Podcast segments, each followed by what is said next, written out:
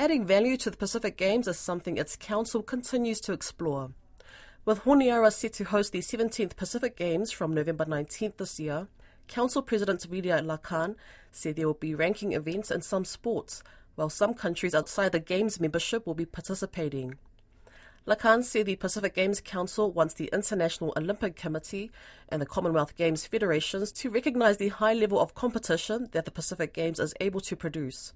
Lakhan spoke with RNZ Pacific's Elias Satora on the preparation to Honiara 2023. Thank you. You recently visited the Pacific Games uh, host country, the Solomons, uh, last week and saw firsthand the work that is being done there. Uh, what are your yes. immediate reactions and comments on uh, preparatory work that is being done? Uh, yes, uh, what we do, let's say, is uh, uh, when we get closer to the games, maybe two years, 18 months, we make uh, a visit every uh, six months, then three months, uh, just to make sure that we are on schedule with all our facilities and that the organizing committee is on board and functioning and busy preparing to host us games time. We were there in November, then we went back again uh, a couple of weeks ago. And uh, as I said uh, uh in a press conference before leaving uh, Honiara, uh, that I was quite impressed and quite pleased with the marked uh, increased activity in terms of uh, facility facility uh, developed in November last year uh, that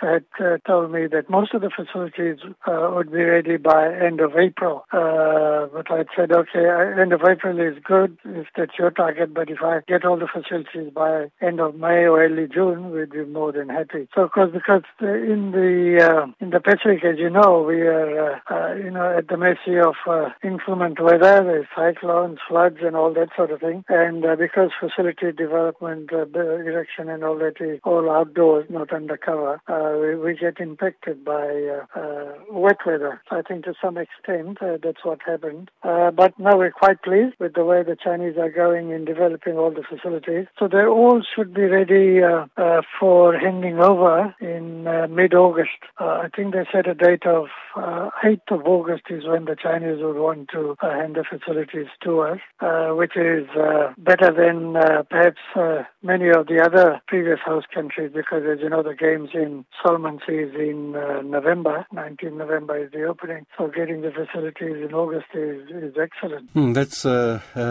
very exciting, Mr. Lakhan, and understand the weather and all that has, has had had a play in in not just the facilities that are being done. And then I was there in late September and saw the roads that coming from uh, the airport into the city. Uh, still, uh, you know, a lot of struggles getting into getting that done and getting it fixed. Uh, uh, if if some of the facilities, um, uh, say some of them are late at the handover date, what is the no no what is the next step then?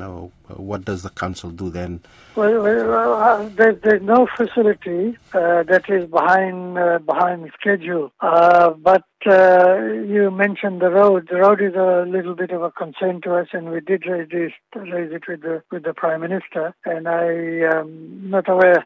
The road is being built by the Japanese, so they are uh, uh, busy trying to align the the roads to get the drainage and all that into place, and then do the uh, filling on that. Uh, most of the road from the airport uh, to the games facilities uh, should be completed by 1st of September. Uh, they, they, it is very likely, which, which I uh, have my doubts about. Uh, they said that some of the, a bit of the road from the facilities to the, there's a big roundabout to the city may not be ready. But I think if the weather holds, uh, they might be able to complete that uh, also. But if it isn't, then the roads will be in much better condition than what you just described with the potholes and all that. That all will be patched up and will be brought to a standard which will be, you know, good for us to use. But I'm keeping my fingers crossed, uh, hoping that uh, Japanese would be able to complete the whole road into from the airport to, to the town. Uh, still on the Pacific Games and what's happening in Honiara, uh, Vanuatu recently hit with uh, with two cyclones in the past few weeks. Uh, um,